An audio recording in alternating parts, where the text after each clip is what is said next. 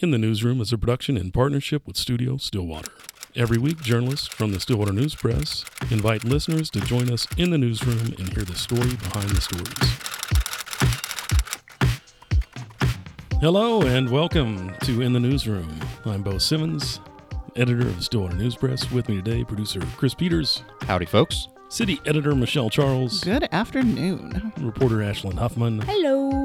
It's a senior reporter. You got. I was about to say, that title really hurt me. I don't. Where's my title at? Senior reporter. Oh, okay.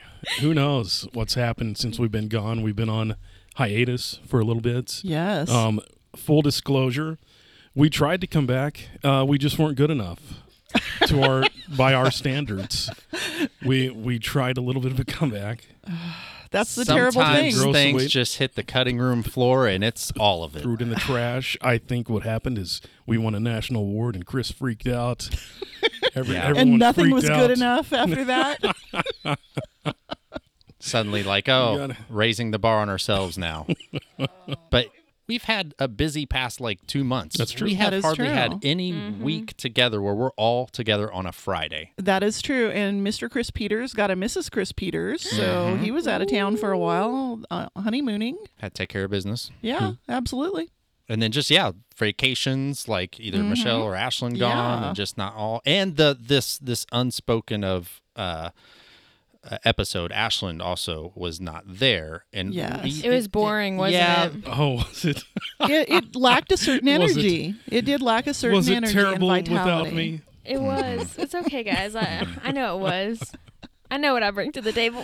It was a little flat, I'm going to say. We were just kind of, it didn't meet we do have high standards. Yeah. We actually do have high standards. So, Bo, what award did we win? Yeah, let's talk about that. I want to say it's called, it's just digital storytelling, and it's for our parent, CNHI, which owns several Oklahoma newspapers. Like 17, several. 14 to 17, I think. Over 100 across the country, so... So, that puts us in our own category there. Yeah. Who knows? Digital Storytelling of the Year for Division 2 and 3. I mean, the thing is, I want to brag a little bit because Chris and I, we bootstrapped this. I mean, Studio Stillwater was something that, we just kind of said, okay, let's try it. And we cobbled together equipment, commandeered this room, borrowed a couple of chairs and a table, and went and bought a few things and started a podcast. Grassroots has been, kind of has had a presence actually in local political campaigns. Mm-hmm. And then in the newsroom, it was like, it's a consistent thing. It's been a fairly consistent thing.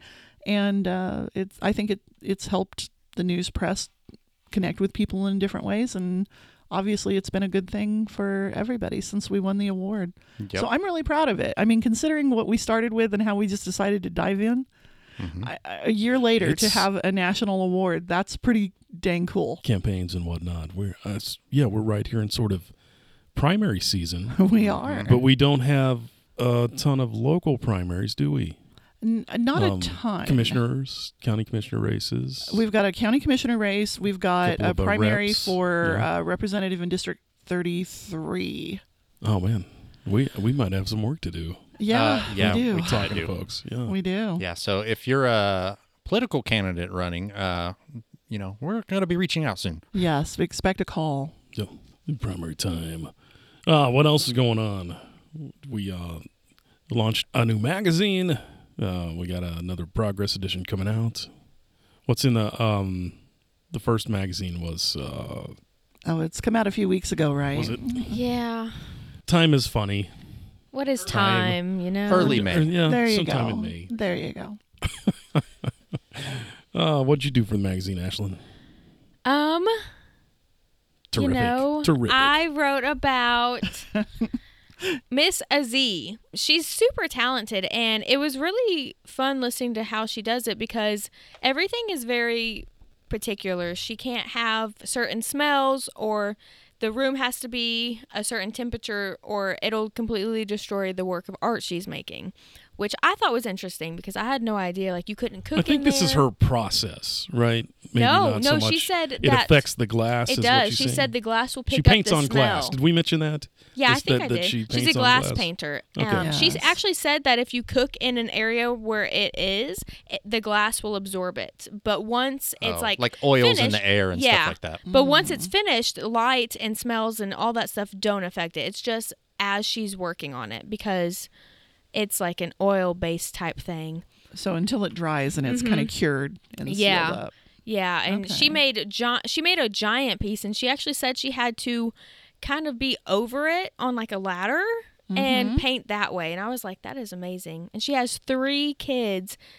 I think she said they're all boys. And she said, you know how boys are. They are rowdy. And she's actually had a few pieces destroyed, but luckily they kept the kids away from these 3 pieces. So I want to say that I thought that the photo you took of her with the light coming through the glass, with the colored light on her, I thought that was really, really cool and artistic. Mm-hmm. And I thought that the close-up of the design that she did on the glass was gorgeous. I was very pleased with how it came out in the magazine. So originally I had Miss Azee with her back towards the glass, but she was so washed out and you couldn't even really see her. I was like, all right, we're going to try something different.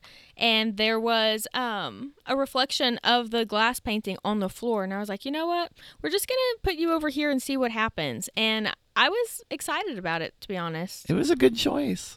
Thank you. She was very thankful, and we had a few hiccups on deadlines and when things were going to go out, and she kept up because she really wanted to get the magazine and show people her hard work, and it was really nice. She's a very nice lady. Well, and it's a great way to spotlight culture too, right? I mean, to show that there are really different things. Yeah, she said a lot of people confuse glass painting with mosaic painting, and they're 2 completely different art concepts. And so she said what we see here in the United States is more of a mosaic piece, but she wants to bring glass painting alive in Stillwater and the United States. And when you say mosaic, you're more, that would be like what we would consider stained glass, where you're taking pieces of the glass. Pieces of glass and putting it together. Yeah. That are already colored. And she's actually painting on glass. And she can paint on anything, a door, a mirror. It doesn't matter.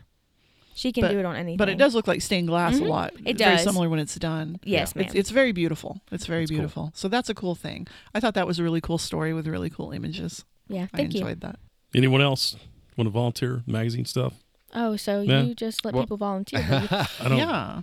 Okay, well, I did a thing on Sarah Coburn, who is an OSU grad, who is an opera, kind of a star in the opera world.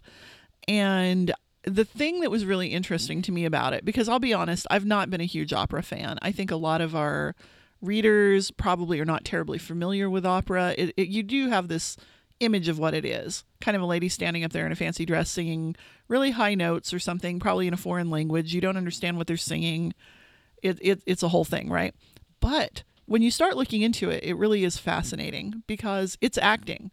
Mm-hmm. They are actors. Think of it as a form of musical theater where you are running around and you are dancing and you are fighting and you are falling in love and you are a lot of times dying and in sometimes very grisly ways. And there are just some crazy storylines in operas. And you have to do all of that and emote while singing an aria or some type of a piece of music that you had to train your body years and years and years to be able to perform. So it really is impressive when you look at it. And Sarah Coburn has an interesting repertoire. One of the things she really, one of the roles that she seems to play quite a bit is Lucia di Lammermoor. Mm-hmm. And that is a tragic sort of Shakespearean type story that of love and death and all of those things. And she has this really cool scene where she is covered in blood and goes mad, and all the while singing an aria. Pretty dramatic stuff, and pretty cool photos too. Mm-hmm. So it was pretty fascinating to me. I have a new appreciation for opera now. She just didn't have a lot of time. She did not. Yeah. She did not. She was so busy. She came to OSU and did a residency, and I got to sit in on a Q&A that she did, but it was really hard to connect with her for an actual interview. It was also complicated by the fact that she was recovering from COVID, and she had to save the voice that she had for commitments that she had made. and to be able to try to rehab her voice and be ready for performances. So it was very difficult to get to talk to her. That's a lot of discipline in itself, just being like, "Ooh, it is. I need to talk less to save," like, yeah, none of us have to think about that. Couldn't. No. I will say I'm a big fan of opera. I do enjoy it. Do you? I do. I've never watched it live, but every time I've seen it on, like, TV. You've ever talked about it. Huge fan. That's because you guys are weirdos. Nah, that's fine. It's true. We would have made fun of you. No. One time I said I liked Kenny G, and you guys looked at me like I was crazy. That was because of how you said it, though. But Kenny G's cool, though. He's a cool dude. Okay, Kenny G. He was a whole thing back in the day. But no, I did watch a production of Madame Butterfly on PBS one time, and it made me cry. It did make me cry. So it's a beautiful piece. It connects with you. It really is. It's beautiful to watch how they just, like, because I could never sing like that. You know, it's just, it's crazy. Yeah. I love the theater, so. Yes, you were a theater kid. I was, so all of that stuff. The only thing I really don't enjoy watching is, like, ballet, which, you know, it's just kind of slow. But it's part of that. I mean, and she was probably there as part of the Greenwood School of Music. So, absolutely. We got the McKnight Center with another big announcement with the New York Philharmonic. Yeah. For another year of, like, all kinds of stuff. Which is a big deal. There's a lot going on in that music school right now. And how many towns our size in a state like Oklahoma get the New York Philharmonic to come in and do a residency and do workshops with their public school kids and all that stuff that goes along with it. Mm-hmm. That's pretty neat. Yep. And Bo, you did a music story too.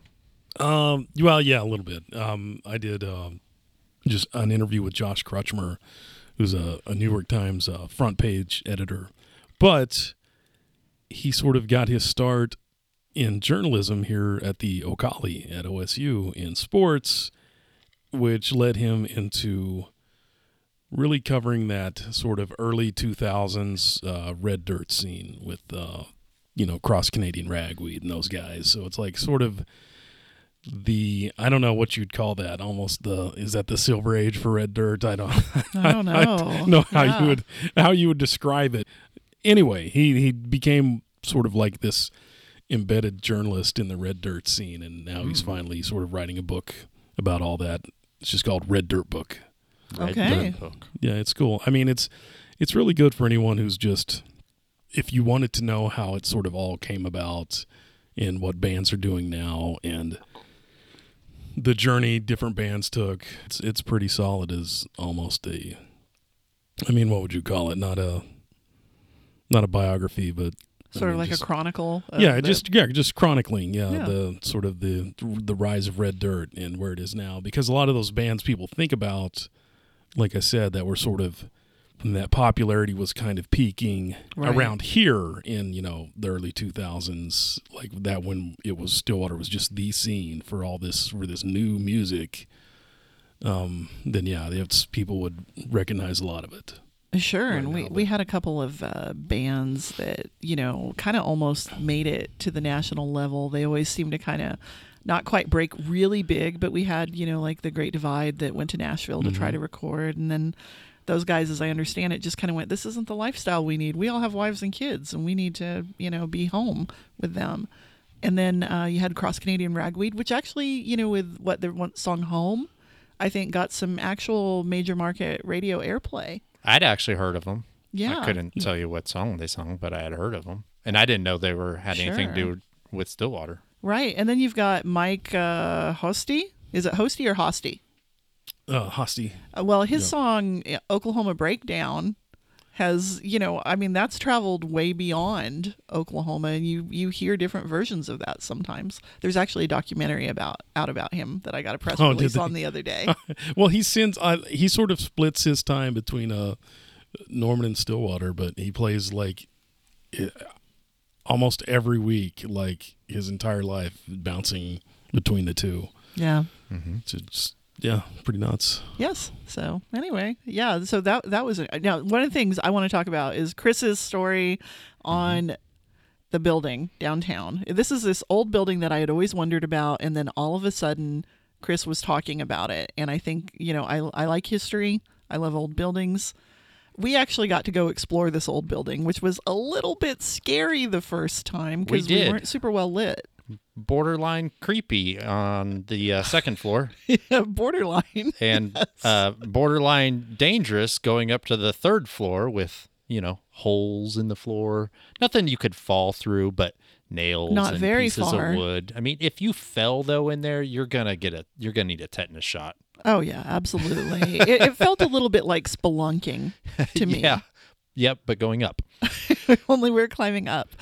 Yeah. Yeah. So it was a cool story. I thought it was really interesting. And I'm going to say that I got to shoot a couple photos for that story, you know, while we were going through the building that I am so excited about because they came out really cool. They look almost like some kind of a National Geographic photo. See, I was going to compliment you on this, but you jumped ahead. So okay, well, people you read the magazine. It says I took the photos. Some of those photos I did take. I took the one of Corey, and I think there's two of them that I actually took.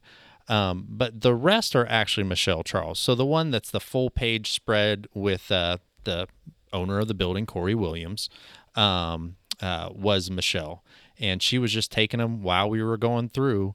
And there's also a really creepy looking one on her Instagram page too that she posted a while back. But yeah, my story was about a building and starting with the history of a building, the Lytton building that's located at 907 and 909 South Main Street. And it has two addresses for a strange reason. It actually has had two owners. The third floor is the Masonic Hall, or was the Masonic Hall. Mm-hmm. Is it Masonic? See, Masonic. I'm going to say Masonic. That's what I'm going to go with. Masonic Lodge? The Masonic Lodge. Well, okay, not the lodge, though. So I know, but I'm talking about how we say the word. Yeah. Yeah, the Masons. Yeah. Okay. Yeah. I thought you invented something. I did. Okay. If you use it as an adjective, maybe we'll say that. Or maybe it was another brand. I feel like I've heard it related to the Masons. Well, maybe it is. Maybe it's something. It's just a more super secret level. Yeah. Ooh. This might be one of the words that they don't use in public. The ritual level. Yeah, that's probably it. No, the third floor, because the building was originally intended to be a single story by Alice Lytton. And then her neighbors, the Pierces, and I'm forgetting what the wife's name for the Pierce. Oh, that's okay. We don't need all those details. Yeah, but she decided she wanted to do a second floor on their building. And they had already somehow laid out things to where they needed the stairwell that's technically on the property side, on the side of this party wall, to go from the Lytton building to be able to get into the second floor of the Pierce building, which is currently still how it is today. Okay. Yeah, that's right. Because that stairwell is actually part of what makes it architecturally unique, right? Correct. Okay. And then the next aspect was then the Masons are like, well, we really need a hall. We'll do the third story. So the third story is technically a separate property from the first two and owned separately too. Interesting. So what's it going to be? What's the future? We talked about the history. What's the future? Corey Williams, so the new owner. So he's got this listed on the National Historic Trust, which means now he can roughly get 25% of his costs out of a multi-million-dollar project covered. And his goal for that is to have a restaurant on the lower floor with he called it like a leather and mahogany bar. I'm into that. That'd be cool. Yeah. Like a cocktail lounge, like a nice. Yep. Super. Very adult. High end, I guess. And then the second and third floors would be a mix of apartments and Airbnbs. Style short-term rentals because he recognizes the fact that this whole idea of lodging and stuff is all kind of changing. That is still new, and there might be periods in time where having long-term rentals, you know, with 6 months, 1 year leases makes sense, but then sometimes he can kind of repurpose that space to be short-term rentals, so it can be flexible. Seems like a smart way to do it. And this is all part of the move to start developing downtown south of 9th Avenue, which is kind of a new thing, and it's something that's needed to happen for a long time. Lots of stuff are happening, and hopefully... There's a lot of energy now. I think he hopes within 2 years you'll see some major work start, as he's still kind of what he calls getting his funding stack together. He'll be, I'm sure, applying for the TIF. We actually just saw he was at county of all places, Payne County, to get them to approve this C-PACE. It's some kind of environmental tax credit, right? Yeah, basically. And if we make our building sustainable and environmentally friendly, we save on some taxes. Or no, not taxes. It was interest rates. Oh, that's right. It was interest rates. A pretty significant savings. Mark Moore's story said that he would probably qualify for like 5% interest rates instead of 10 to 15%. That's huge. So I'd say our developers around here are getting, particularly Mr. Williams, are getting pretty good at prospecting for some of the different programs that you can do, and you can really, that funding stack that they talk about. Some of that's investment. Some of that's your money, some of that's maybe a silent investor's money, and some of that's tax credits or incentives. There's a whole stack of different things in that funding stack. Give a development rush, like a land rush. Oh, definitely. It is definitely happening right now. It is starting. It's rolling. The train's rolling. We got the school's going to try for a big bond proposal. Oh, is it? Yeah. Is it ever? Almost $200 million. Oh, yes. It's so big. It's like more than 200? Twice as... Almost. Yeah, it's more than twice as big. Ever heard of. It's almost 2.5 times as big as the previous largest bond issue. It's a very ambitious thing. 200 million. But it'll be over 10 years. This is the thing. It's like instead of doing 2 small bond issues, they're wanting to do one ginormous one that they plan for a whole decade. So that would be the difference.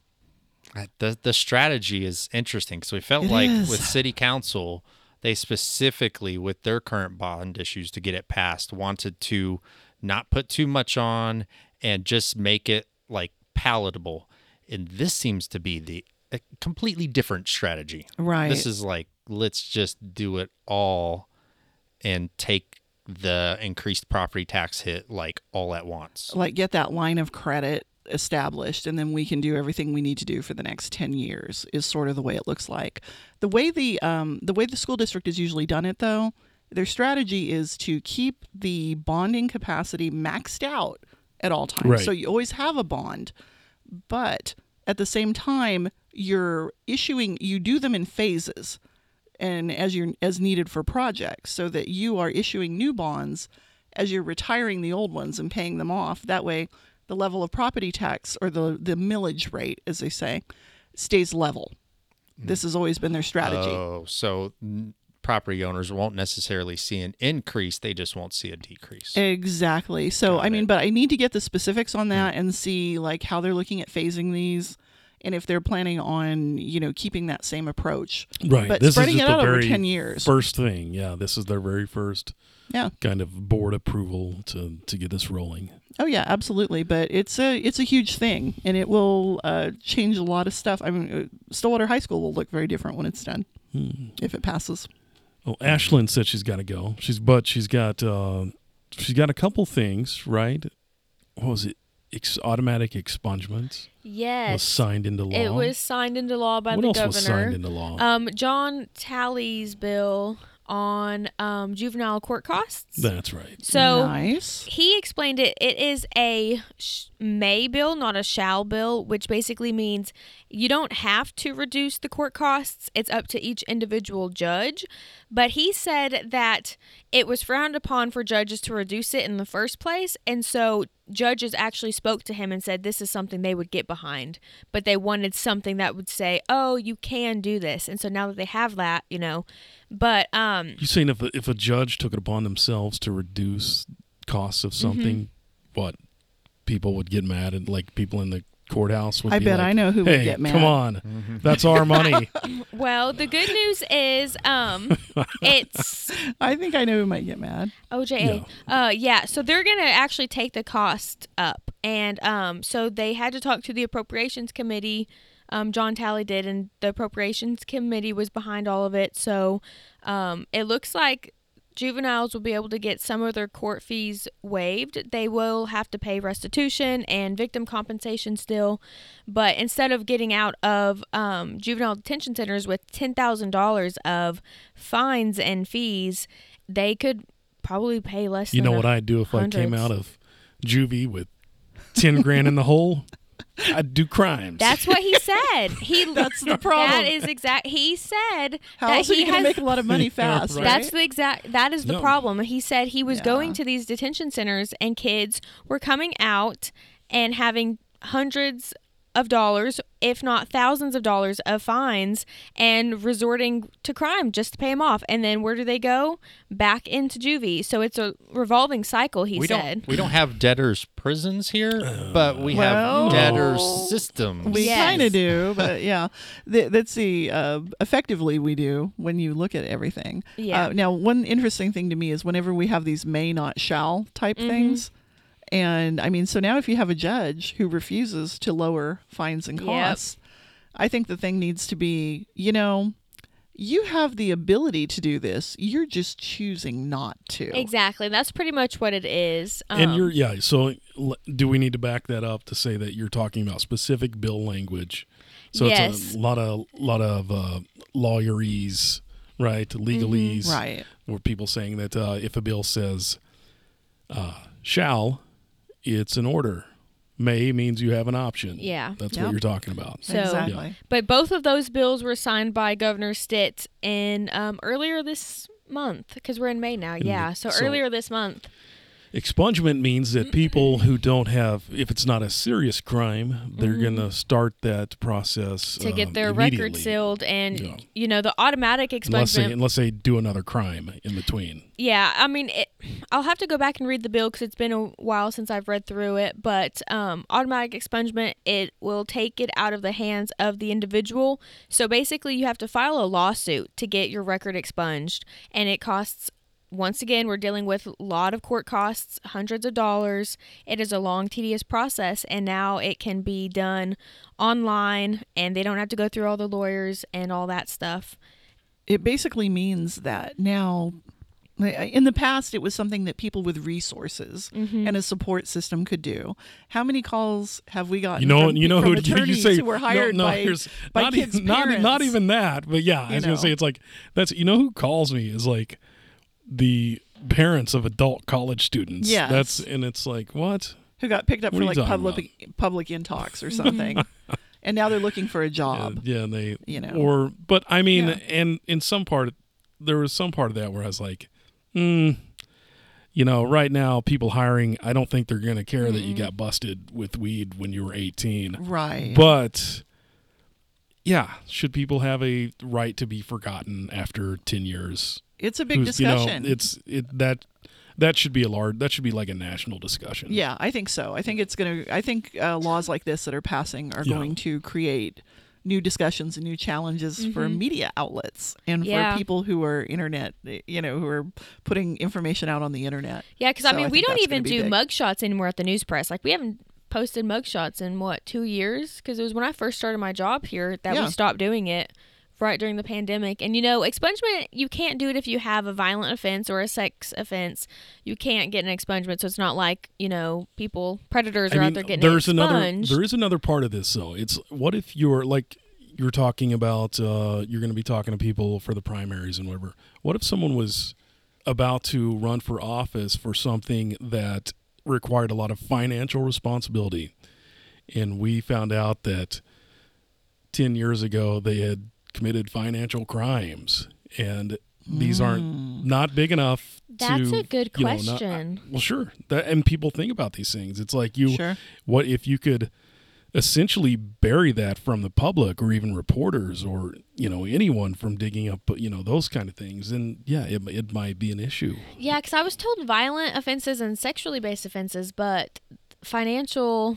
That would be just like a regular felony type thing. That wouldn't be a violent offense or a sexual offense. So, it just depends. I guess. Don't know. And, it's not like every person that wants it expunged gets it expunged. It has to go through OSBI, has to do an investigation, and the DA's office, and everybody has to sign off on it and think that's a good idea. So I think if someone, this is my personal opinion, I think if someone had something like a financial problem, crime thing, and they were running for office, I mean, I don't know if it would get expunged or not. Well, but the thing is we're talking about it being expunged from government entities' records and all that stuff. That is not really talking about taking it out of the free market of information. And it doesn't erase the internet. No, but there are certain things like in Europe, if there are websites where they say, hey, you got to take this down, they take it down. Like, that's the law now.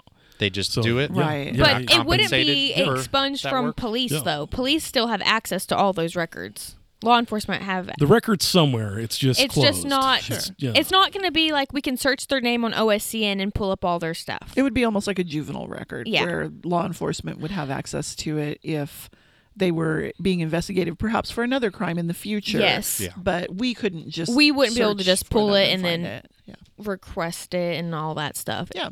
Okay. But, well, those are interesting bills. Yeah. No. Yeah, and the one that deals with 780 and 781, I've got to call Representative Humphreys, but it doesn't look like it's made it through the Senate yet. So it's true. It might be dead this session. And we also don't know how much since the budget process just happened. We don't know how much they're actually doing because they were going to put a chunk of money toward mental health. Does that count as 781? I don't know. I'd be interested. Right. Maybe, I mean, who's to say if you're appropriating. I think I just got an email that they signed some kind of mental health thing. And to remind people, 780 and 781 was? So those were both state questions from 2016 that went into effect in 2017. 780 reduced property crimes and property, marijuana. Yeah. So property went up to $1,000. It removed a lot of felonies. Yeah. It created a lower threat or a higher threshold for felonies. And then the other one had to do with money saved. Money saved to be used for substance abuse and mental health treatment, which it's 2022 and we're just now getting something happening about it. So basically, I don't even know how that's supposed to work. We saved money, so that means we're gonna put the money we didn't get into something else. Well, they were supposed to capture the savings and use it for mental health and substance. For counties to go treatment. Basically meaning to go. It is budgets. It is a little the same. It is a little kind of theoretical. The money is. So and that was the big problem. Is different agencies were all on a different formula and nobody could agree on the same thing. Yeah, okay. So now they've spent the last 3-4 years figuring out how to get on the same formula. Honestly, they spent a solid 2 years not thinking about it at all, I think. I remember when I first started poking around in it and it was like nobody had answers. Yeah. Nobody. Yeah. It was like they were playing the blame game. Well, this is, the appropriations or OMES. Sometimes it seems to be that is actually our role is to sometimes remind them like, hey, you said you were going to do this. Yeah.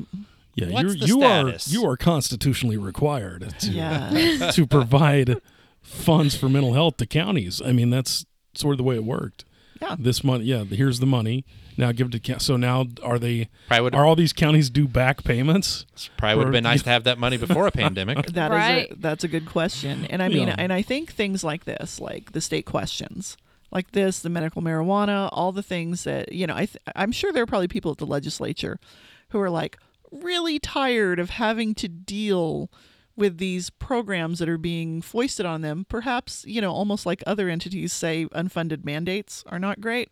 They're probably tired of having to deal with things that are foisted on them by the voters after, for many years, they did not take action on things because it's not necessarily structured the way they would prefer to have it structured. But, this is what's had to happen in order to get things done in some areas in our state. It's probably also part of the reason that there's been legislation proposed to make it harder to do a citizen initiative petition. It seems like it's a much easier job to come up with laws to say, no, you can't do something than it is to come up with laws to try to get people out of systems or improve their life.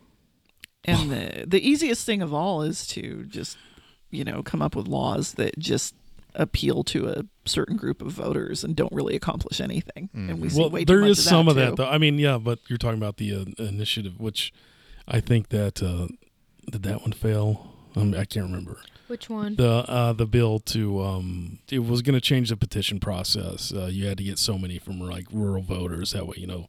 Right. I mean, I get it from the standpoint of people saying, "Hey, there's, you know, you can easily just go to two major cities and get all the, you know, things you need." But yeah, it's like, it's just logistics. It's still not easy, man. It's like it's still not easy to get those signatures. We've seen plenty of petition drives fail. But I mean, say, oh, you're leaving out this section of Oklahomans, and it's kind of like, man, that's government. Like, government leaves behind a lot of folks. Yeah, you know, I think in the decisions they make.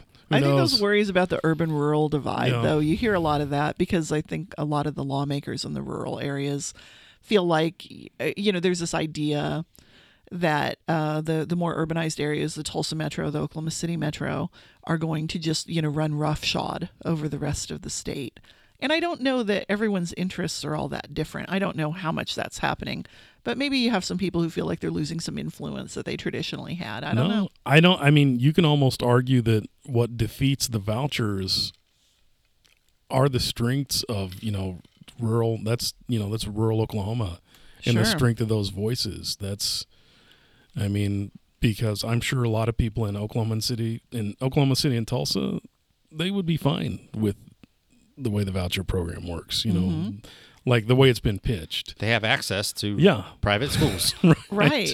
But when you don't have access, when you know that your school, you don't have a lot of choices to where you go, and now your school is going to have less money because the, you know, the pool is different. Yeah. And these are valid concerns. Yeah, I think they legitimately... I think it was rural Oklahomans who got that shot down. I don't think it was any lobbying. Well, I don't think it was any liberal leftist lobby or attacks or any of that. I mean, so if you look at it like, okay, we're going to deliver education, and we need to give kids a way to get it done via not basically anything but private schools. One of the things that was coming up is that got exposed as not being that great was virtual learning. So EPIC schools and all that stuff, they were positioned to, they became the largest school district in the state during the pandemic. And then most people that were suddenly like now having to do this were like, this is terrible. This is not good. My kid is not getting an education. What the? You know? So you're going to now tell folks that live in towns of like 100 people, here's your alternative to your public school. Here's a laptop and a connection to a cell phone network that's really bad, and now your kid's going to be able to get this private, you know, possibly religious school that you don't have maybe there in your town. But I just don't think they're going to sign up for that. Well, there are a lot of issues with it. I mean, there are so many issues with it, and you know that's a whole conversation in itself. It was good to be back today. Yeah. I feel good about it. Ashlyn's already had to duck out. We've lost her. We did. We were going to get into an entire thing about AP style or movie tropes. The Oklahoma, which we can save that for later. So, we're going to put this out here, give people time to think about it. Okay. The Oklahoma Press Association with the upcoming convention. Their theme is films, right? News in film. Yeah, newspapers in films. Sort of like, you know, like we said, like Superman working at the Daily Planet or whatever, you know. Newsies. Like, those kind of things. Yeah. So movies about journalism. We were going to pitch. Yeah, so we were going to pitch either, you know, what's your favorites? What's your most hated tropes? You know, that kind of stuff. Yeah. So, okay. Yeah. Give us something to chew on.